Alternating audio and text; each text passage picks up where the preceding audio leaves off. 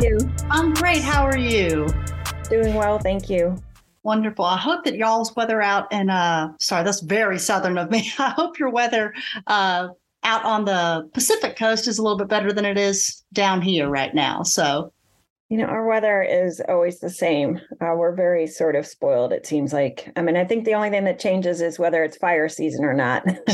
yeah. Yeah, yeah, that would be something we don't have to deal with down here as much, but uh everything else it seems. So You're in Texas, right? Uh, actually, Mississippi, so not too far off. So Okay. Gulf Gulf Coast and uh, all that good stuff. So a lot of heat, wet heat. so Yeah, I can't han- I can't handle the humidity. I don't know how you guys do it. I I used to work. I had a client in Houston, and I just Mm. you know I would I would step outside, and my glasses would fog up, and I couldn't see anything. And then I would walk inside the air conditioning. It was like negative one hundred. I don't understand. I'm sweaty, and Oh, I'm goodness. oh goodness, I'm I'm assuming you've not been to New Orleans then. I have not. Um, but if Ah. it's like that, maybe I won't go. I don't know. I'm a big It- chicken. Ah, well, it's a wonderful time, but yes, it is. It's in the swamp, so you know it is what it is. but uh, thank you so much for agreeing to to be on the show and uh, just give us a little bit of insight into what you do. And I've read your book cover to cover. Um, Oh, thank you. love it. Um, I uh, was reading it and uh, going through and thinking, wow, this is great for jujitsu. But then as a teacher, with all the trauma of students that I encountered, you've given me warning signs and not necessarily warning signs, but just signs to be on the lookout for. And it's it's astounding how many I missed before you pointed them out. So Oh, and there's so many more. Um, you know, Mhm. as soon as you finish writing a book, you're like, oh no, I need this chapter and that one. And Mhm. um, but anyway, thank you so much for having me here with you today. Mhm. Um, you know, I always need to start by giving a disclaimer. You know, I don't know who's listening, and I don't want Mhm. them to take anything that I say today as medical advice for them. And and I mean, yeah, I'm covering my butt, but more so, I really want people to honor themselves. Mhm. You know, when I'm working with a client who has a trauma history, it is a very, very thoughtful, careful process of making decisions on when and what is right for them. Mhm. And I just want people to respect themselves. Yes, this can be a really powerful healing tool at the right time and the right space. Mhm. Um, and so, you know, whenever I'm I'm working with clients or you know even with friends, you know, I I have to accentuate chronically that everything is a choice. There's no, you know, forcing. And I, and I think that a lot of people, if they jump in too quick, there's you know there's this loyalty right Yeah. the pressure to kind of stay with the gang and you want to show up for everybody and and when you're dealing with trauma you really kind of have to zone in on what what what's going to honor you in that process so i just i need to Mhm. always start by saying that and then i always want to start by saying too if we're talking about trauma that you know this could be a trigger warning for people to Right. Hear what I'm talking about today. So Mhm. again, same message. Please honor yourself. You know, there's days that you want to listen to this and there's days where you really shouldn't. And that's Mhm. okay. I mean, that's the case for me too, even after all my training and my work on myself. Mhm. So so anyway, those two. Um and maybe I can tell you how this kind of all evolved for me. Yeah, Is that helpful? Okay. that would be wonderful. I I work with a lot of um, adolescents and kids going off to college, and anyone who's seen the stats on that has seen that yeah, a lot of assault takes place on Mhm. college campuses, and I'd really love for a lot of those kids to come back without an assault. So, Yes. right, yeah, I would like that very much. Don't return to me for that reason. Mhm. Um, and as such, I chronically would investigate any sort of self defense tools I could find. You know, what's Krav Maga? What's this other standard self defense? And you've been going to those for years so that I would have at least rec- three recommendations to make to my clients because I want them to have those tools before they go. Right.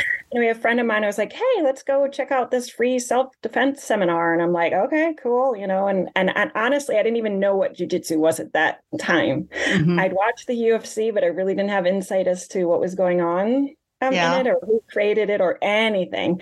Um, and just, you know, was going to go with a friend, and the friend canceled on me last minute. So I actually contemplated not even going, but then I'm like, oh, just go, Anna. Um, and so there I am, you know, Rener and, you know, Rener Gracie's in front of me. And I'm like, ah, who's that? I don't know. And of all the gyms for you to walk into. I just walk into that one, you know, lucky me. Um, so anyway, I I proceed to have the most fun day I could have never imagined. I mean, two and a half, three hours straight of just giggles and laughs and and walking out of there that day, I was invigorated. I mean, I was just filled with energy and I felt like, you know, I had been to the Wonder Woman training on the yes. island. I was, you know, I knew trap and roll and and it, you know, I was going to conquer the world. Yes. I was addicted immediately. Um, and so I enrolled in their women's program, and I didn't want to do their combatives program at the same time because I wanted mm-hmm. to kind of stay focused. But um, mm-hmm. looking back, I think I probably could have done both. Mm-hmm. Um, and for anybody who's listening that doesn't know what those are, um, mm-hmm. at the school that I train at, they have a special program solely dedicated to women in, in preventing them from being abducted and raped. Mm-hmm. Um, and they've really used law enforcement stats and all of their connections to kind of pick out pick out the techniques that they feel are appropriate to help women stay safe. Mm-hmm. They're now expanding that to LGBTQ and all kinds of populations to try to keep them safe as well. Right. Um, and then they have a street ready program for you know the average street fight with a person who isn't you know training in a lot of jujitsu, but you know wants to hit you because you you know you're in the wrong parking spot or yeah. Whatever insanity exists in our world right yeah, now. Right? Yeah. so anyway, I, I, I focused on the women's program, um, and halfway through they added new curriculum, so it ended up taking me a little bit longer than it probably Norman would have, and and then I I was really mm-hmm. addicted at that point. I was now then training ten hours a week in their combatives program because wow. I just I could not get enough. You got the bug bite, yeah. Oh, yeah. I had it. I just oh, it was so much fun. Just so much. I had no idea um, you know, and it, it really kind of struck me looking back now too, you know, even as a woman, how, you know, I was a tomboy when I was kid, but I didn't wrestle. Mm-hmm. You know what I mean? We we would play tag and we'd run around on our bikes and all kinds of things, but there wasn't a lot of like wrestling. Mm-hmm. There wasn't a lot of physical contact. And I think it's something that a lot of women struggle with when they're thinking of joining jujitsu because they're like, ooh, way too much body contact. Right.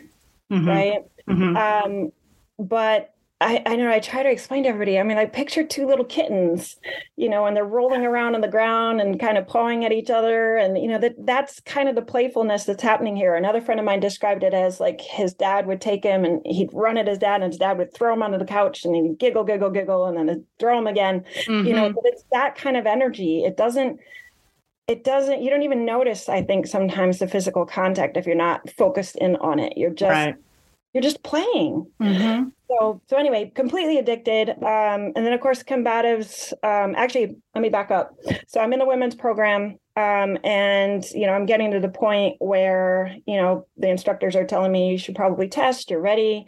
I take a pre-test with one of the instructors. No problem. Like you know, clean up a couple things, get 100%. Like no problem. Um, but then I realized that there's a specific instructor who's triggering me and mm-hmm. actually took me a minute to even realize I was triggered. You know, he would call up a more advanced student to demonstrate something in front of the class. Mm-hmm. And uh, he called me up on a number of occasions, and I couldn't get away from him fast enough. I was not listening to what he was saying. Mm. I just became squirmy. I was sloppy. Like the technique was crap. I just, I could not slow down. I did not want to be anywhere near him. Mm-hmm. Um, and I'm trying to figure that out because, you know, he had done absolutely nothing to me to right. cause any of that. And then, of course, mm-hmm. it's one of those nights I'm sleeping and all of a sudden I'm, wait a minute. He looks like somebody. I immediately whip out my phone. I'm digging up this guy's picture on Facebook and boom. Mm. Um, and it was amazing to me after all the years I have spent in therapy as a patient all the years I have trained to become a therapist, all the work that I've done on myself, all the helping I've helped others, that it was still there. Mm. And I felt all of the icky, sticky, I want to crawl under. I just yuck. I don't know that there's even yeah. good words to describe it. Mm-hmm. Right? Just really upset. Um, and, and I just kind of amazed. Wow, that's something all these mm-hmm. years. Because um, I think it'd been 30, yeah, maybe wow. 30 some odd years, 35 years since I had any contact with this person, mm. which I think is a perfect demonstration. And I don't know if you want me to talk more about the brain later, but about how the limbic brain has absolutely no concept of what happened today, yesterday, or 30 years ago mm. at all. Yeah. And if there's an orange, and I can explain that later, stuck back yeah. there, it's gonna it's gonna send off the alarm bells. So anyway, I reach out to them and I says, "Hey, I'm triggered. I'm sure you get this all the time. Like, how do you guys usually handle this?" Because I was curious to see what they would do. Mm-hmm. Um, and um, Eve Gracie wrote me back. She's like, "Oh my gosh, Anna, um, you know what a privilege that you would even share this with me. I'll keep it confidential. Um, really, what we need is for you to let us know what you need." Mm-hmm. and the person who was triggering me was Rener. Uh, Goodness. Like, do you need more Rener? Do you need less Rener? Or do you need less energy? oh, goodness. And I says, you know what? Let's just let Rener be Rener. Mm-hmm. I'm not even sure what I need. Mm-hmm. Um, but then I decided, you know what? I want to test with him. Mm. Because then I know it will be a legit test. Right like I know I will be triggered, mm-hmm. um, even after all the exposure I had had to him. So they're like, mm, he doesn't usually test people, you know, right, for a thousand right. reasons, but all right, we'll do this. Mm-hmm. Anyway, um, you know, so the day comes to test and um, he walks in the room and I'm immediately stop block frame, back up. Rener's like, uh, Anna, do you want to get like a sip of water or something? And I'm like, no, let's go. goodness, goodness. Oh my God. I was, I think I was already red, shaking. Yeah. I managed to pass the test, but you know, mm-hmm. I even, I, I seriously um, got dinged a point off because of trap and roll. Oh man. I froze on trap and roll. Mm. and Rener's on top of me shaking me. You know, he's like, mm-hmm. Oh no, you know this. I, I was I tried punching him. Yeah. Yeah, wow. that's that's how triggered I was. Um, of course, Rener was not phased by any of that. Mm-hmm. Um, uh, which again proves the validity of like the striking in a situation like this versus the jiu-jitsu right right anyway i managed to pass but here's here's the moment that was amazing for me so i, I uh-huh. leave there i go outside i open up my phone i don't know why i just immediately open up my phone and i'm picture i pull the guy's picture up and there was nothing Wow. Nothing, absolutely no physical reaction whatsoever. It's like it's like something came with a big eraser and erased everything from my body that was there before. That's remarkable. No icky, sticky, no wanting to crawl under a desk, nothing, no reaction whatsoever. And and like he could hear me, I spoke to the phone, and I said to I said to him, I was like, "Ah, oh, you can't hurt me anymore." Mm. But here's the kicker, and I forgive you. Mm after years of working with clients on trying to get to that place of letting go right of the forgiveness mm-hmm. piece and all the books i read i i you know i think i really struggled myself and my clients were struggling but i realized there's something tricky about forgiveness if you feel like you're still under threat okay yeah. how am i supposed to let it go mm. right i need to still stay on guard Right, right. So, and forgiveness feels like letting go of the guard. Mm. Right. It's mm-hmm. it's so so anyway, it was it was mind blowing uh, just incredible experience for me. And then, of course, from that day forward, I was like, oh my God, I want this for everybody. I want all my clients to know about this. I want every yeah. friend to know about this. This is the most incredible experience I've ever had in my entire life. Um, so then, you know, I was watching videos and I mean, I had drunk the Kool Aid completely. Um, managed to run into a, you know, oh, this is another piece of it. Um, I'm a I'm a marital family therapist, but I'm mm-hmm. also a licensed advanced alcohol and drug abuse counselor and an art therapist. Okay. Um, and I spent many years um, as the house therapist at a men's sober living. Okay. And the men's sober living was run by a man who was a black belt at Kron's Gracie. Okay. Um, and he had all the guys there training in jiu-jitsu because he felt it was a healing tool. Mm-hmm. Um, and it was it was funny to me because I kind of ignored it for many years. I'm like, oh, okay, you have your little martial art thing, that's good. and then it wasn't even till actually I, I wasn't working there anymore. I got into it. But anyway, a lot of the my clients from there would send me links and messages, and one of them sent me a link to Jamie Marich, um, mm-hmm. who had made a video on her healing experience with jiu-jitsu and i reached mm-hmm. out to her and said oh my gosh if you're ever doing anything with this let me know I want to support you, do anything I can. Um, we had a great conversation. And then North Atlantic Books asked her to write a book on this. Mm-hmm. Um, and she asked me if I would join her in writing it because mm-hmm. she had gotten her pink belt and she was done. Mm-hmm. Um, she really enjoyed the experience and she still trains a little bit, but she doesn't have any goals to stay in anymore. And she wanted somebody on another coast involved in different schools who was still on the mats to mm-hmm. Help write the book. So, anyway, very long story to tell you how I got here. Yes, but you know, and it's it's fascinating. Just conversations I've had uh, with people like yourself, and then people from all. It seems jujitsu attracts people from all different you know backgrounds all different experiences. It really is you know they say america's a melting pot but it seems like the jiu-jitsu mats really are a melting pot you know. Uh, different experiences different um, trauma different um, issues that people are working through on a day-to-day basis. Um, and i loved uh, the the uh, the subheadline of like facilitating embodied recovery. And i just i love that that phrase. I had heard it before with the the creative arts, and I had heard it uh, with yoga before, but I had never heard it in the context of jujitsu. Uh, for those of us uh, who may not be familiar with that term of embodied recovery, what from a clinical definition, what does that mean? Well, you know, I, I think we'll just boil it down really simply. Mm-hmm. Um, as anybody who trains in any sport knows, mm-hmm. we have muscle memory. Mm-hmm right? We have bodily memory. Um, separate, even, you know, sort of, uh, we think of ourselves often as thinking beings from our head down.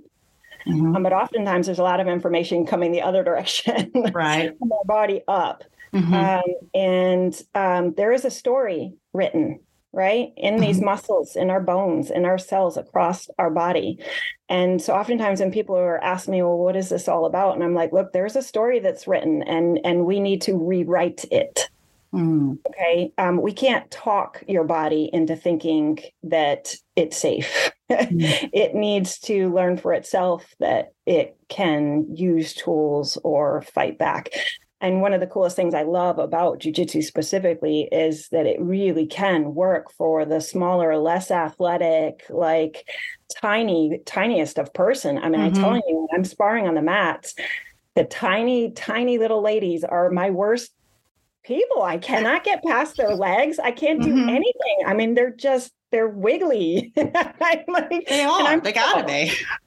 I, I, yeah, I'm tall and lanky, so like I'm like, oh my god, hold still. I can't do anything. I mean, before I know it, they're like wrapped around my head, and I'm like, ah. um, but the big guys, I'm like, no, okay, now I know where you are but anyway, I, I, love it so much for that reason. And so, yeah, I mean, at the simplest of level, our our muscles have memory, our body has memory, um, and you know those memories are not always so great. And if we can have some corrective experiences in our body, um, then we can begin to rewrite those stories as well. Because mm-hmm. talk therapy is a wonderful and important tool Mm-hmm. Um, but you know, as art therapists and dance ther- dance therapists and movement therapists and all the rest of them know, like uh, there's there's much more to it than just our you know what's sitting in between our skull. Mm-hmm. And I think, you know, the medical world is starting to begin to understand that as well. I mean, you can see that in the um, adverse childhood experiences study by Kaiser, mm-hmm. you know, because they very much had that medical model of, you know, we just, we need to cure diabetes by making them lose weight. Um, and then they figure out, oh boy, wait a minute. The majority of these people that are morbidly obese are sufferers from all kinds of wicked trauma. Mm-hmm. So they really, we've, we've got to pay attention to both. Um, mm-hmm. Did I answer your question? Yeah, yeah, absolutely, absolutely. Um, and I know as a as a licensed therapist, and you talked a lot about the. I appreciated the the green, yellow, orange, kind of red zones, those number scales um, of knowing where it's safe to be operating from. Obviously, you don't want to be in the red zone, but a lot of people experiencing trauma, they're living in that red zone, right? At, from your experience for recommending jujitsu or putting yourself maybe in the exact position you were in, uh, is there a level of therapy that probably needs to be taking place before you probably step on the mats? I would assume. So if I'm working with a client, um, and, and every therapist different, they're going to find have to find their own way. Okay, mm-hmm. but this is what I am recommending based on my experiences um, as a clinician. Um, is that uh, we exhaust actually all of our regular tools first. Okay. Um, I am I work with EMDR. Mm-hmm. I, I, definitely do some cognitive behavioral work. I have psychodynamic, you name it. Um, but one of the most important pieces to me um, is that we work a little bit with exposure therapy before we get in there as well. Um, and we design a plan together and we um, i equip my clients with all kinds of emotion regulation tools, everything from grounding to progressive muscle relaxation to five, four, three, two, one to all kinds of acute techniques with breathing and you name it. Mm-hmm. And we go through, you know, I might ha- give a client a technique one week and then have them practice it the whole week. And then I come back the next week, I give them another one, they practice the whole week. And we really go through a substantial toolbox and they latch on to the ones that work better for them. Mm-hmm. Right. Um, and really get to try on all different kinds of tools so that when they're upset, upset, they know what they can do to get themselves calm again. And then, okay, and only then do we start, you know, even in the office, talking about it may have nothing to do with jujitsu, just even talking about things that, you know, get that number to rise, right? right? Where they're starting to feel upset.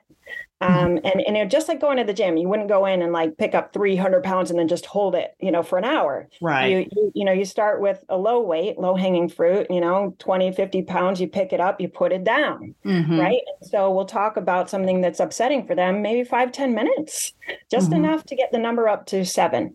I don't mm-hmm. want them in eight, nine, 10 if I can prevent it. But, um, right. right. We spend a lot of time getting that number down to the four, five, six area. Mm-hmm. Um, and I, maybe I should have backed up and explained this to everybody who hasn't seen the book. Oh, right. Um, yes. But the scale is, it's pretty much just like if you were walking into a hospital ER and they said, How much pain are you in?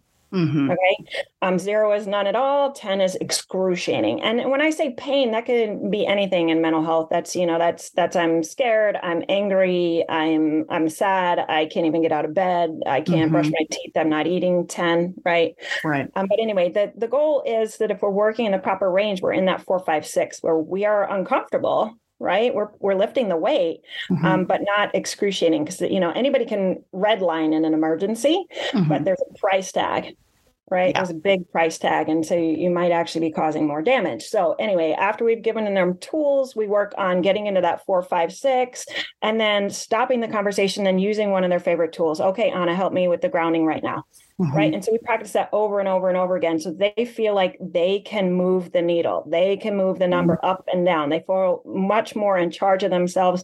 They can recognize what they look like when they're triggered. Are you mm-hmm. sweaty? Are you shaky? Do you dissociate? Uh, you know, uh, do you become hypervigilant? Do you need to run out of the room? Right. And so mm-hmm. we, we study their individual characteristics of what they look like when they're triggered. Um, and then, you know, a great therapist can really help you and they'll be asking lots of questions. They'll be watching you. Um, mm-hmm. hopefully they make you safe enough to really just kind of be yourself in those situations and really learn. Mm-hmm. Um, and so then, you know, for some clients, they may need to even after they've, you know, built some tools and, and played with this in the office of even talking about jujitsu or even talking about the techniques or what the body contact might be like, right? These would be all mm-hmm. things that would be lifting weight just for a client just to hear about that, mm-hmm. right? You could move to then watching a video, right, together mm-hmm. and seeing what that was like. Mm-hmm. um, um, to then getting out and actually trying to sit and watch or visit a couple of different schools and see which one might work best for you. Of course, mm-hmm. I'm talking from a privileged place of living in LA where there's a school in every corner. Right. Unfortunately, a lot of people in America don't have one in every corner. So right. that may be visiting a school for them. Mm-hmm. Um, but then I've got clients that, you know, really for me, my experience is the hardest part after that is just being able to walk through the door. Yeah. Um, so I do a lot of work with them just being in the parking lot. Mm. Okay. And they may even have to visit that parking lot two or three, four, five times and walk up to the door and then walk back. And what we're doing in that is we are reminding them they have a choice. They always have a choice. They can mm-hmm. walk up and walk back. As a matter of fact, that's the assignment. That's the only assignment. Just walk up to the door and walk back. Mm-hmm. Okay, now walk inside, but then walk out. Mm-hmm. Um, if I have a good relationship as a therapist with the school, mm-hmm. and they know in advance, then I might be sending a client who, right, and with the client's written permission that I talk to them, they'll understand why this client is walking in and out. And, you know, then I can have conversations with the school as to when this works best and, mm-hmm. you know, all those things. We're trying to have as good experience as possible for everybody, the school and the person. But anyway, sure. you can see it's, it's a very systematic thing. Mm-hmm. Um, and then it, it, once they get on the mats, they tend to not need anything else in, in my experience but mm-hmm. I have been there per client's request to just, you know, kind of check in with them. And we would set up like, you know, little cues like, um, you know, I'm going to look over at them because I'm kind of not staring them in their eyes. But if I'm staring at them in their eyes, that's me asking what their number is. And they literally just put fingers on the floor showing me. Oh, wow. Okay. Right? And it, because sometimes um, if we go into, if we're triggered and we go into a pre verbal state, they may not even have the words to say stop. Mm. Right. And so I'm looking at them, and if they're shaky or whatever, I automatically can say, Hey, let's go get a sip of water together. Mm-hmm. Or hey, let's let's walk in and out the front door for a second. I I need some fresh air. Would you mind coming with me? Mm-hmm. right. And I use my I use myself um, mm-hmm. a lot as sort of a cover. Um, and we do different things depending on how much confidentiality they need, because I'm not trying to, you know, out them because a lot of people know that I'm a therapist. Um, and so, yeah, there's just a thousand ways you can see how you could customize a mm-hmm. jujitsu experience. Um, even if you can't afford private lessons, right? Mm-hmm. With the correct school, they're going to be okay, hopefully, with somebody needing to walk out. Mm-hmm. Right. Um, so, you know, I mean, really, that's, I feel like that's the biggest thing. It's just over and over and over again reinforcing that they have choice at every step of the way. Because the way trauma is done, there mm-hmm. not any choice. Right. right. And right. so going, hey, no, we can stop now if you like. Right. Mm-hmm. Which is very contrary to a lot of bad experiences about no, you you you started this and now you need to finish. Mm-hmm. mm-hmm. yeah. yeah. Not very conducive to healing. Yeah. Um, I know I was, you know, reading this, and as somebody who's kind of helped at our gym and structuring some classes and stuff, I was constant. I'm constantly thinking of how can we implement this? How can we make it? Uh, which is why I love you have each section in the book kind of has it for the the trauma survivor, uh, the practitioner, for you know. So it's just a really great kind of breakdown, and it gives you um, good tools and good starting points. And I think that's something because mental health uh, in general is very important uh, to me and my journey in jujitsu. Of you know, it gave me a sense of choice of how can I best manage you know this situation, and jujitsu helped me manage that. And so how. I, I mean, I guess this is just an existential question of is there a way do you think that there jujitsu schools across the is could there eventually be a partnership with clinicians and jujitsu schools across the country? Do you know if any gyms that are kind of national that are maybe going that way, or is this just something way like down the line of a hope and a goal? So, uh, yes and no.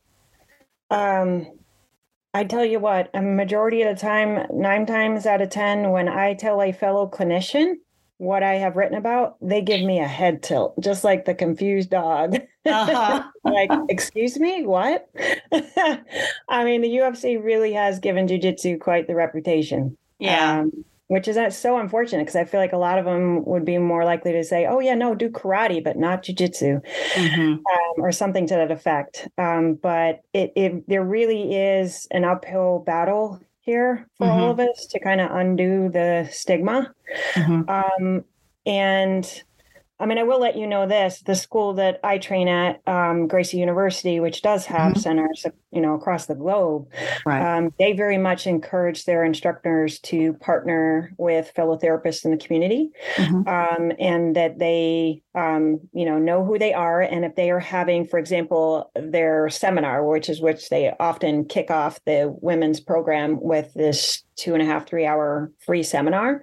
Um, but they encourage them to have a clinician there that day to respond to anybody that's triggered day one. Okay.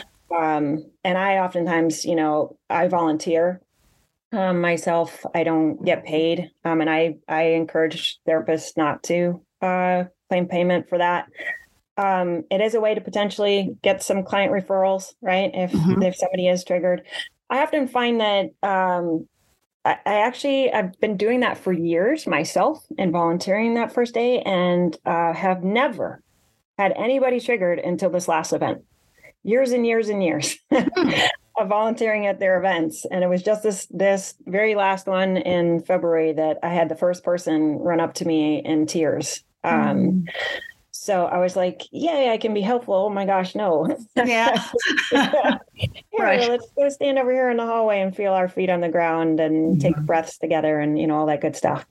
Um, but yes, there are there are more gyms I think excited about this than there are clinicians. Okay. Um, I think the clinicians um, have a, a healthy skepticism. Mhm. Um, I say healthy because they should. You know, there's a lot of stuff that's happening right now in our world that you know can go one way or another. You know, I, I'm not anti, for example, shrooms, um, but you know now everybody is going to do shroom healing. Right. Um, and I'm like, okay, you know, everybody asked me what's my opinion on that because I'm a, a LADAC, and I says, look. I, it's too soon for me to say anything. I haven't seen a ton of research yet, um, Mhm. but I do find it interesting that it's all my addicts that are eager to try this. right? I just find that a little funny. Um, so, you know, I feel like a lot of clinicians look at this and they're like, mm, yeah, let me see the research first. Hmm. Um, and if, if they're not training, it's really scary for them, right? They have no idea. They have all these preconceived notions. Mhm. And you know, some of the stuff I get into in the book too is there's, you know, there is a difference between um, competitive gyms, non-competitive gyms, or gyms that Mhm. see themselves as both. Mhm. Um, and I'm not anti-competitive at all. I Mhm. love the competitive world. I, I I I listen to one of your other podcasts and just love hearing your description of how you compete and and and I love seeing women go do this thing. Um, but a trauma survivor, I think, uh, really needs to consider carefully what that all means to them and for Right. what reason, when, and why. And Mhm. I also believe too that there can be some unhealthiness in some of those competitive gyms if there's a little too much bravado or we just have a black belt who doesn't know anything actually about being a teacher but now they're a teacher because they're a black belt yeah. right and and Mhm. if you know um i mean i have a i have a 30 point checklist that i ask trauma survivors to review in going to visit schools and then i have actually several checklists after that for what i would like to see in the future Mhm. um, and I, you know, if if somebody's listening to this right now, uh, I would let them know that my top three things on the top of that list of what they would want them to look for in a school would be um, safety first. Um, and one of the ways that you would know that a school is concerned with your safety is that when they're teaching a technique, you will literally hear the words um, "keep your partner safe by," right? Um, Mhm. And tap early, and don't be eager to submit, and and and and and right. And there's a lot of I highlight a lot of that in the book. The next thing um, that I feel is important is no sparring day one. Mhm. Um, I don't even know how that would happen uh, in a really healthy way. I'm going to be like, okay, let's play chess, you and I, but I'm not going to tell you how the characters move here. um, good luck. Yeah. right. yeah. You're gonna smoke me pretty quick. Yeah. Right. I just, and I don't know that that would be a healing experience for someone Because you're Um, so- powerless again. Yeah, exactly. Yeah. Exactly. Mhm. Powerless again. Um and and you don't even know you know necessarily when to tap, right? Mhm. You know, I, I remember when I got into master cycle and people started grabbing at my feet and I'm like, whoa, whoa, whoa. I don't know what you're doing with my foot, but please stop it. and I make it clear, I don't know any foot locks yet. I don't know heel locks. I don't know any of that stuff. Like, please just go super slow. And we do this thing at my school too. It's um, especially on some days of the week where we just catch and release. So Yeah. you, you get to a position, you catch what would have been a submission, and then you just let it go. Like you know you Mhm. got it, right? Mhm, Like mhm. let it go. Um, so anyway, those two. Um, and then the other one is that they separate street from sport. Mhm. So, you know, I'm a big fan of people learning self defense through jujitsu, um, Mhm. but I'm super crystal clear. Master Cycle, there's a good chunk of the techniques, and I'm leaving myself open to punches and kicks. Right. Um, and I, you know, honestly, as much as I love my school, and I really, really do, um, they don't always highlight the difference. I have to really think Yeah. it out. Um, and it's it's something that I'm always doing with my partners. I just love uh, fight sim days for that reason. And I'm like, ooh, I get to you know let you know that you're open for punches right now. Yeah. So, I think that would that's a really great great point on the separating the sport from uh, competitive jujitsu. That's the word. Because I I got to be honest, I love my original gym, the gym I'm at now, but we don't differentiate, and uh, we can do all this fun stuff, and it looks really cool, and it. But oh crap, I'm gonna get you know, kicked in the face or punched in the face. yeah. So I think you, you said fight sim days. So those are days where do you glove up? I mean, you just tap them. Yeah. What do you do? We glove up. Um, and, you know, typically we're not trying to, you know, go 100% punches. We're oh, just, yeah, you know, we just, we tap and it, it's, it's what we call, um, reflex development day and i didn't get to explain that before. So um, our competitive or sorry combatives program our it's not mine. My school gracie university's combatives program um, is a program that's basically you know in the average street fight right? Um, mm-hmm. what you might get attacked with. So you know um, and so on those days that we're doing that we try to stick more to that curriculum okay. so stuff that you would see from the average person trying to hurt you mm-hmm. um, out on the street using whatever they've got. And so, yeah, we glove up and we will we'll give each other a little punch here and there to like let them know they're open. Mm-hmm. Uh, but usually it's not that hard. Although I will let you know, there was a day I was training with one of my partners, um, and and I, I love him to death. One of our instructors came over, um, and he uh, I was sparring with a woman who actually is uh, limited vision um, oh, and he's okay. like, Do you know who you're sparring with? That's Anna. He's like, Let her have it. And so she did. And I was like, Ah, she really did. And I was like, I was getting wailed on pretty good. Oh, jeez. So, uh, but anyway, that's just, that was really silliness. So, yeah, I mean, mm-hmm. it's, and of course that's another thing they teach us a lot in our school is how to communicate to ask for what you need um, mm-hmm. um, what you want how to talk about you know injuries oh goodness um, with each other and you know hey i'm i'm i'm just going for a flow roll today i you know i'm going at 50% or you know hey would you mind sparring with one arm yeah and like legs and not letting each other in or you know or whatever um, and they they normalize it pretty much every single day. I mean, before we jump into sparring after technique, they will go, "Hey, talk to each other. Like mm-hmm. it's okay." And then they'll warn us too. Like if a belt ceremony is coming up, they're like, "Don't be trying to impress us by going 200 percent and hurting each other." And you know, as a matter of fact, all that it will do is get you on the blacklist, on mm. the bad mm. list. Um, so yeah, I mean, there's a lot of people I think really interested in this and trying to get more information and shape their gyms and shape their teaching, I gave a six hour talk to a recovery facility in Prince Edward Island, Canada. Mm-hmm. Um, because they are literally as part of their recovery program where they have lots of things. I mean, they've got EMDR, they've got horses, they have it all. Mm-hmm. Um, they're adding now just for their veterans um, I think just female veterans actually oh, is wow. where they're starting a jujitsu um, healing program. Um, and so, yeah, I took the instructors and the clinicians through a very long training on mm-hmm. my thoughts on how they should create that and what they need to look out for. Um, wow. So that's happening. Um, and I want to say there's four other places I'm talking to right now, and and I I think two or three other presentations I've given already as well. Um, and I created this big sort of workbook that I can hand over to people. So, you mm-hmm. know, they mm-hmm. can go straight to the page of when a student is triggered, how do you mm-hmm. respond? Right. Um, and we're not expecting, I am definitely not expecting instructors to be therapists. That's, I don't, as a matter of fact, want them to do. But mm-hmm. um, there's little things that I've discovered over many years of training. Um, so, for example, right now, you and I are looking each other straight in the face. Mm-hmm. um, and I am blocking your exit if we're in the same space. Right. Right. Mm-hmm. And again, a lot of trauma is done in a way where a person feels trapped. Mm-hmm. So if mm. I'm coming up to you to say, "Hey, how's your training going?" Right? I'm mm-hmm. not even mm-hmm. going to say, "Oh my God, are you okay? You're crying." You know, mm. I'm gonna I'm gonna just go, "Hey, how are things going over here?" You uh-huh. know, um, and I will Angle. I will actually position my body kitty corner. Mm-hmm. Um, so that my you know my shoulder is closer to you, but my other shoulder is angled away and mm-hmm. in that process, I mean, if I'm holding out my arms, I am literally holding space for your escape.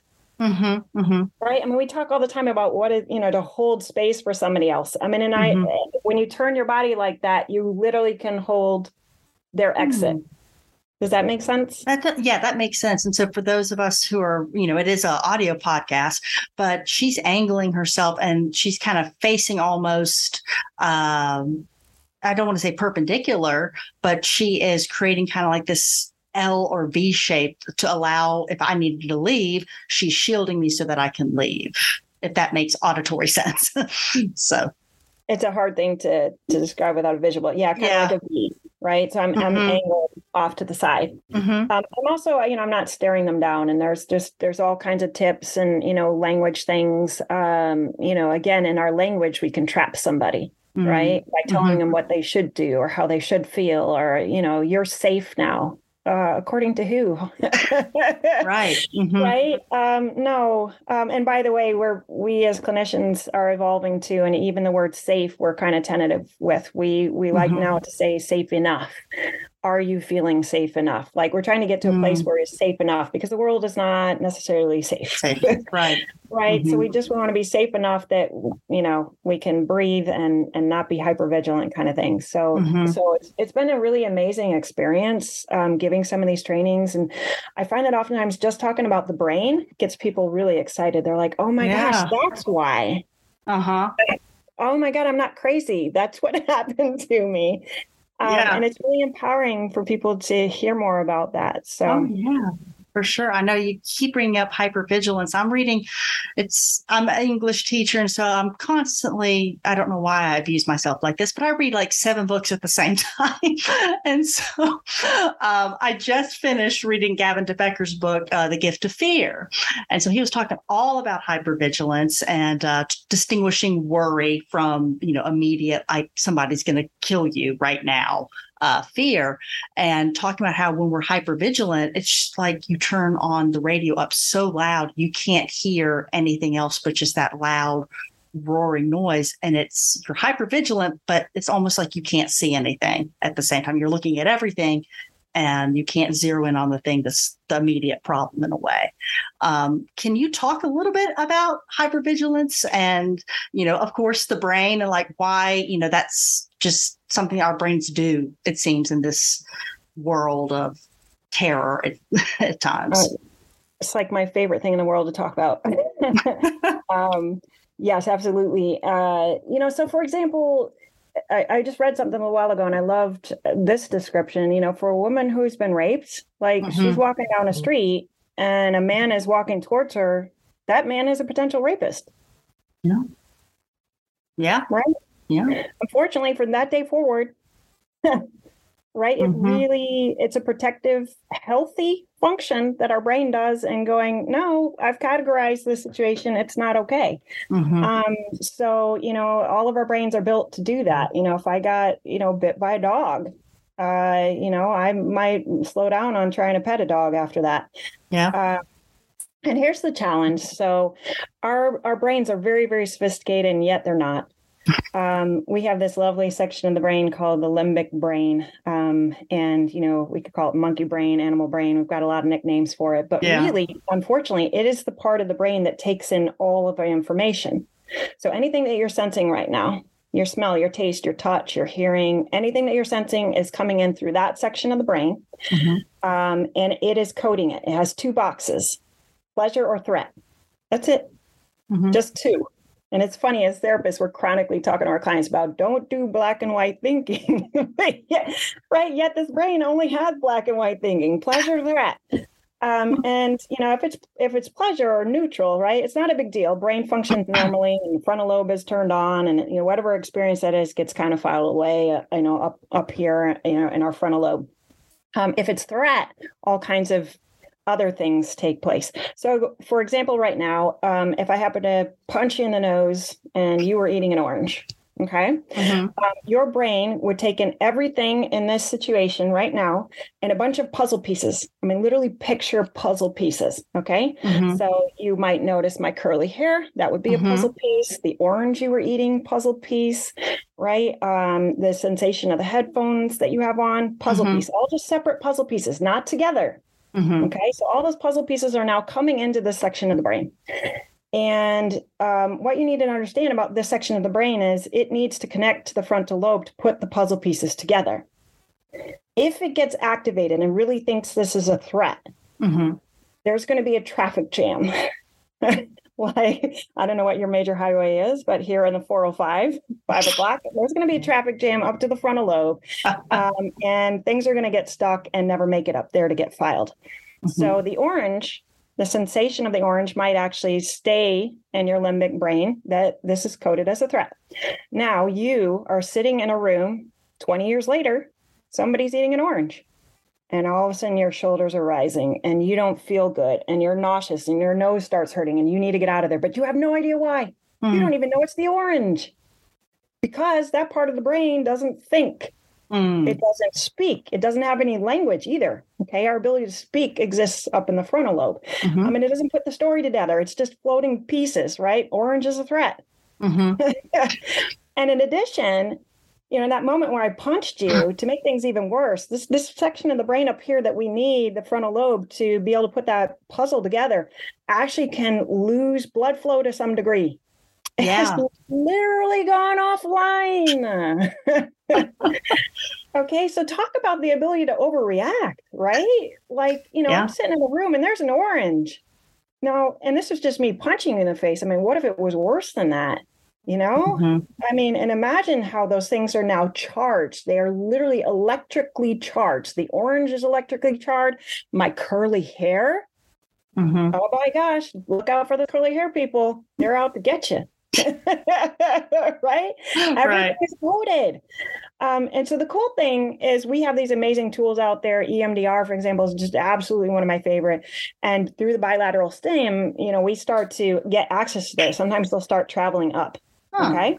Okay. So that's the good news, right? Um, the bad news is it doesn't always get, you know, below the neck as well as we mm-hmm. want it to, which is why then I like to have the somatic experiences, the corrective experiences, mm-hmm. right? So, you know, I give this example oftentimes when, you know, I have the doctors giving me the head tilt, huh? Jiu-jitsu? Yeah. yeah. Help with trauma? And I says, look, you got this woman. She was held down on the ground, wrists pinned while she was being assaulted, right? Mm-hmm. Now she's a jujitsu. Her she's held down, same exact position. Guys mm-hmm. holding her down, pinning her wrists on the ground, on the ground, right? Mm-hmm, now mm-hmm. she flips this guy off of her to her advantage, over and over and over and over again. Mm-hmm. And the story in her wrists and the weight mm-hmm. and the mm-hmm. sensation or anything that she's getting from this big guy is being rewritten. Mm. I am safe enough. Mm-hmm. I can survive this. I can interrupt it. Um, one of the things I've done with a few of my clients is um, we have outlined their entire trauma story from beginning to end.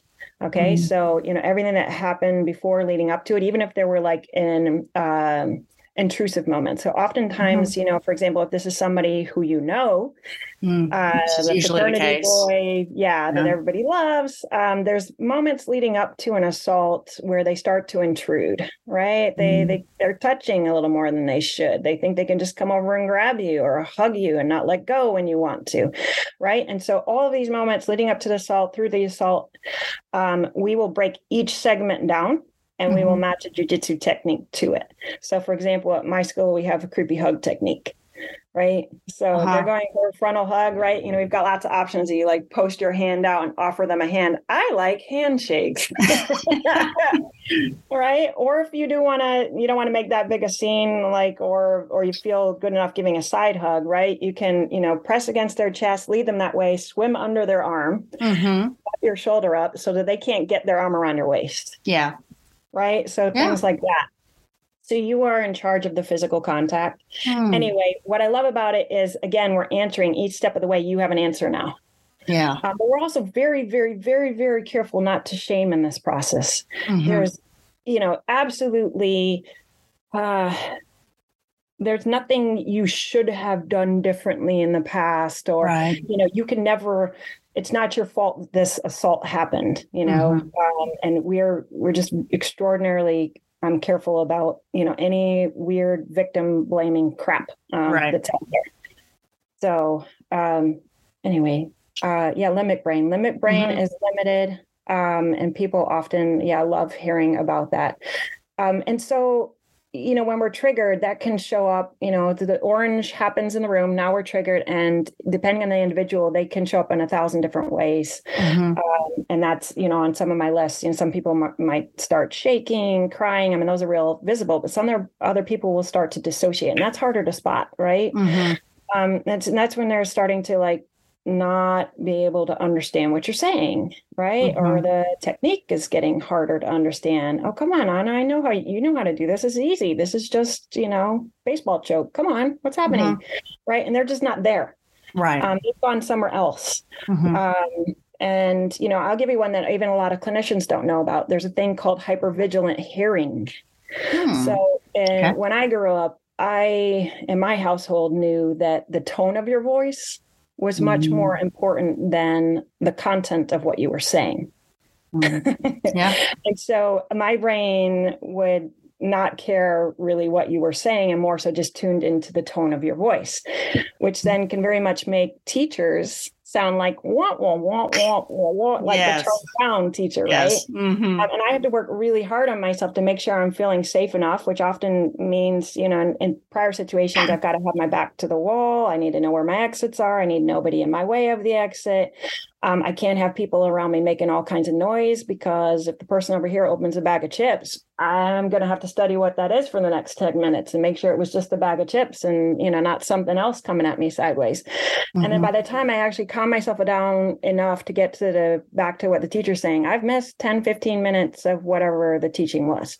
Yeah right so it, and then we get labeled with all kinds of things like you know lazy distracted adhd right yeah what a mess right mm-hmm. um so um, you know, I oftentimes have to remind teachers over and over again, just because somebody isn't hearing your voice or or looks distracted or is looking around the room or whatever, it, it means no disrespect to you. Um, mm-hmm. Um, they literally might not be able to control that. They're they could be triggered, or they might actually have ADHD. Also, right? possibility, yeah right? Mm-hmm. Either way, you coming across uh, authoritarian and scolding is, is probably not going to make them feel safe enough to build different skills.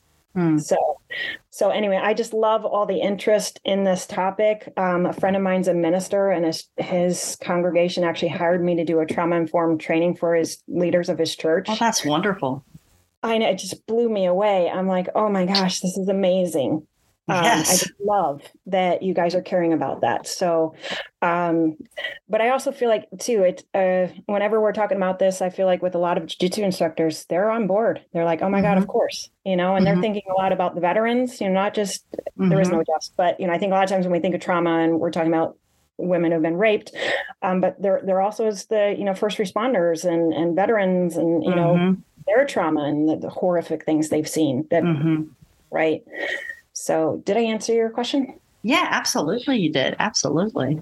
And I think um, that's something that you know kind of as a teacher and in the jiu-jitsu world too you brought up in the book a lot about curriculum and like getting that out there so they can and i'm thinking to myself oh yeah lesson plans. They want all my lesson plans in by monday. So that you know it's like oh crap not this. No but uh but that actually gives them it's kind of very similar and i don't know why more teachers and more well, professors or more teachers coaches uh, don't do that. Uh, get their you know what's going to be on the agenda this week so that if it is a situation where somebody they haven't quite gotten up to the level of where they can be comfortable if somebody's in mount on them or something like that. You know okay i might need to just watch this class you know because that would be something that i can imagine that would be incredibly upsetting if that was a situation you had not prepared for you're thrust into it. Again you feel like the power of choice has been taken away from you and it could be re-traumatizing and you know that's certainly not what you would want to do um, as a jiu-jitsu instructor instructor. There we are.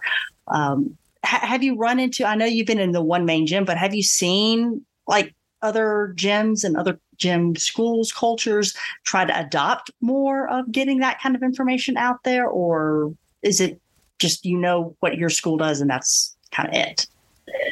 So when I started writing this book, um, I had uh, plans. I've got, of course, through all of uh, the guys at the Sober Living contacts at all kinds of amazing schools across the South Bay. Mm-hmm. And I was mm-hmm. very excited to go train and try them all out. Um, and then the pandemic hit. Yeah. I was like, oh no. Um, anyway, um, and then uh, my my dad was um, needing me. He was he was dying of a horrible disease, and you know I Mm. spent um, two years um, having to take really good care of him, which kept me from training because if I brought home even a cold to him, let alone COVID, I would have killed him. Yeah. So Mm. I I just got back to the mats Uh-huh. this past January, and I was ex- you know I wanted to sort of like you know get my muscle memory going again, and I went Mhm. back to combatives. I'm still going back to combatives to remember everything. Um, and I was just about ready to go out and go, you know, do the things I promised I was going to do. Um, and then the whole thing came out with the trial of the guy who got paralyzed and Yeah. angry. And I don't know why BJJE or something.com picked the picture of me shaking Rener's hand. Oh my gosh, that was you. Oh, yeah. yeah, yeah, it was. And then I it was funny because it was that week. I was literally going to go out, and I'm like, I think I'll just, you know, hang tight for a minute because I can imagine people might have some feelings. You know, there's a lot of weird information out there, and Yeah. Yeah. So um, I will make good on my promise. Um, and I, I Mhm. did have a black belt and a brown belt tell me they'd be happily escort me to other said gyms. Uh-huh.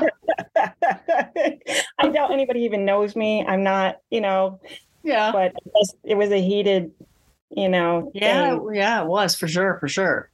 So, um, but anyway, I am I am hearing from at least the gyms that are reaching out to me for training and Mhm. other people that you know people are continuing to try to evolve. Mhm. Um, you know, and I, I I think there also though there's uh, for some gems there's kind of a backlash on some of it too. Mm. Um, uh, what is the words? Make jujitsu tough again, or or I don't know, some something to that effect, where they're like, you know, let's stop Yeah. catering to the weakest link, and you know, we're we're gonna like, you know, we want the the real warriors in here. I don't. Anyway, Yeah. I know that they're out there too, where they're going Mhm. the other direction, Mhm. um, and that's fine. You know, I'm not. I there's room for everybody. I mean, I have to tell you, even at my school, there's a gentleman that uh, uh, he was pretty aggressive and injured my rib, ribs one day. Um, and uh, he's a law enforcement officer. Nothing against law enforcement officers. I have lots of police friends who are very gentle and considerate. Mhm. Um, and but I've explained to when I, you know, when I told the teachers what happened, um, that I don't want him gone. I want him there. You know, I want. I just want um, caution put on who he can spar with. Yeah. right? I want him Mhm. learning. I want him there, but maybe not have him with the, you know, 13 year old girl who just joined Master Cycle. Right. Yeah. Yeah. Because I, I want him to have that opportunity too. And then I'm glad that he's there for the days that I want to like push myself into that space of like, no, let's keep it 100% real. If you were trying to attack me on the street, could I stay Get out. safe? yeah. Mhm. right so um i think it's it's it goes right back to wanting the curriculum up front i just want people to be upfront about what it is they're trying to achieve um, and making sure that everybody's on the same page Mhm. So that we stay safe enough does that make Mhm. sense Absolutely makes sense. Yeah, I think. Um, I mean, the key. It all gets back down to communication, communication, communication, communication. And um, you know, sometimes you have people who are um, great at jujitsu, but they're very poor communicators, and that's a, a recipe sometimes for disaster. I, yeah i do think some of the magic too of jujitsu maybe a really good chunk of it actually in my mind um, is the philosophy Mhm. um, and and I think some of the best instructors I've experienced spend a lot of time talking, you know, um, about the philosophy, the mindset, the and then they give you the words that you need to communicate, Mhm. um, to scale it back or to talk about what your goals are for that day or um, yeah it's just it's it's it's so amazing. I mean i can't tell you how many times i've sat in a meeting with a client who doesn't even train and i'll see something like yeah manage the distance manage the damage. We're talking about somebody they shouldn't be around too much. Um, right? It's true it's- though. right? Language Yeah. skills. It, it's just some amazing metaphors that um, have come to me through my experience and, and ability to communicate in ways i i didn't know i needed that was another Mm-hmm. description i loved i saw a little while ago about trauma because a lot of us are living in it and with it and we have no idea that we're even living with it and Mhm. it's not until somebody comes along and opens the box and says hey do you want to come out do you realize you were even in a box Mm. which it relates to another experience I had one day. I had to go to an event right after training, and you know i don't wear dresses that often. And mm-hmm. you know i was kind of required to wear a dress for this occasion. Um, and so i showered got my dress on and then i walked out to the front lobby. Um, and there were a couple gentlemen there. Um, and they gave me the once over mm. you know the right? And yeah. they weren't trying to be gross about it. I think they were just kind of startled to even see me in a dress. Like wait a minute is that anna wearing a, are you all right? Um, but it was funny in that moment i realized wait a minute i'm not uncomfortable.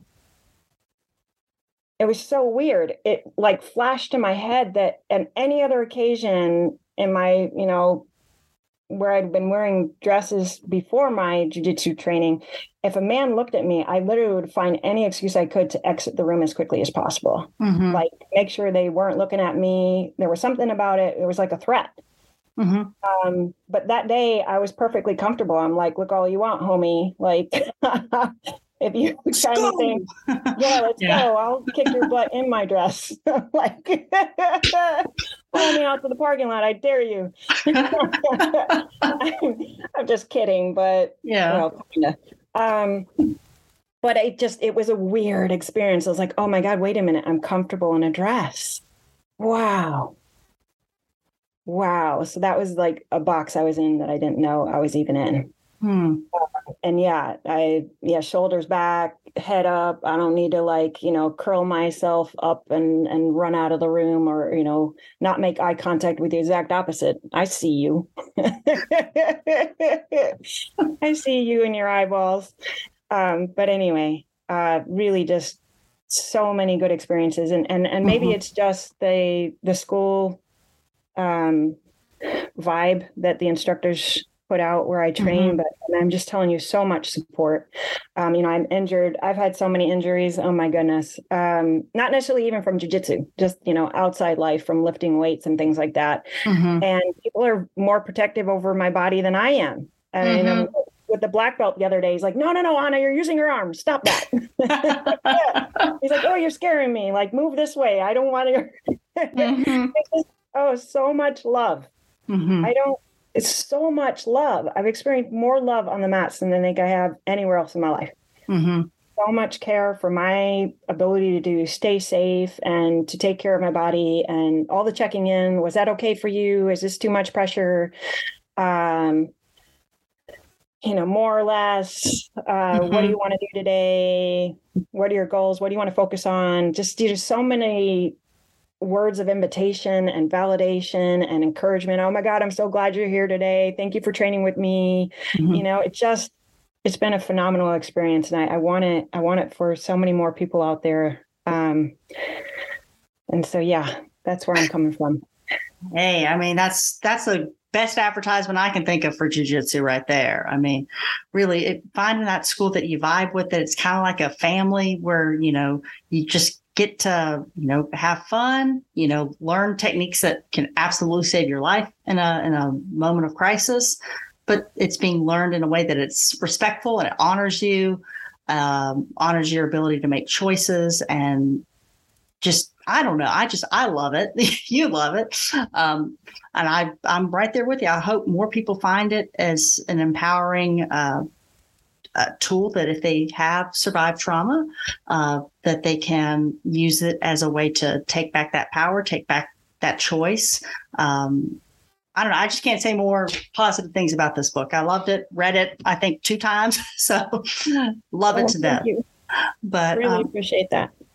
Um, is there anything uh, you want the listeners to know uh, before we log off, or any big projects coming up to be on the lookout for? Um, I just said I do customized trainings um, for anybody that's looking for it. Um, I have this menu of things that I can talk about, and they can cherry pick what they want, and whether they need me there in person or just virtually is fine. Um, I'm just really eager to be a part of the solution and help get out good information. Or if there's somebody else, other clinicians out there doing research, if you know, if they need anybody to help partner with them, I'm more than happy to support that. Um, but I think overall, you know, for everybody out there, I just I just want to encourage people to have fun. Um, and I feel like I mean, even separate from jujitsu for many years, um, working with adults, I feel like people have forgotten how to have fun. Um, mm. That you become an adult and you just, you know, you get in your beige box and, you know, do what you're supposed to and you've forgotten how to play. Um, and I think jujitsu helped me uh, really kind of take that to the next level of, oh my gosh, wait a minute. This is this is how you play.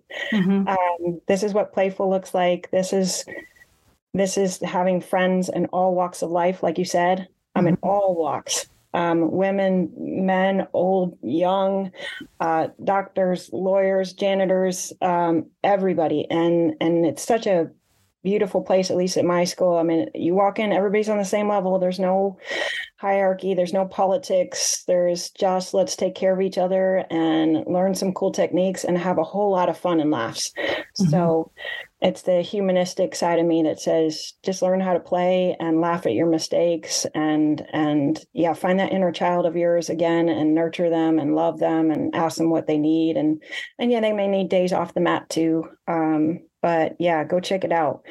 And if anybody yeah needs help understanding what to seek in a school you know i can i can have a you know private talk with them um, you know just be normal session situation with me and you know i can uh, give them the best of my two cents on what they should be looking for or how to stay safe or how to build that language and asking what you need for or whatever mm-hmm. or you know, i've had instructors call me. I've been triggered. I've been doing this for like 10 years i can't believe now i'm having a heart attack on the mats and jeez so then I'm like, oh, well, you're in another state, so I can't treat you, but let me tell you what to look for in a therapist. And this is what I'm thinking that you might want to do together with them. And this is what you should ask for. And um, and just go it's wonderful the orange popped up finally so let's let's take care of it let's get the electrical charge off of that baby and get you back on the mats and you've had an amazing learning experience that's going to help you spot other people who are triggered and help them through it too mm-hmm. so so anyway, I just can't thank you enough for hosting this podcast and for, you know, being another female powerful competitor out there doing the thing. Um, at 51, I have absolutely zero interest in competing. oh, you can get out there. Absolutely. Go wreck the division. Come on. uh, maybe, maybe after some, you know, ligament healing for the next year. Uh, but yeah, I don't, I don't have any goals other than to play. I'm taking it slow and steady. So, hey man, that sounds like a plan. Well, thank you so much for your time and just sharing your wisdom and and knowledge on the topic. And uh, just have a great rest of your day. You too. All, All right. right. Bye. Have a good one. Bye.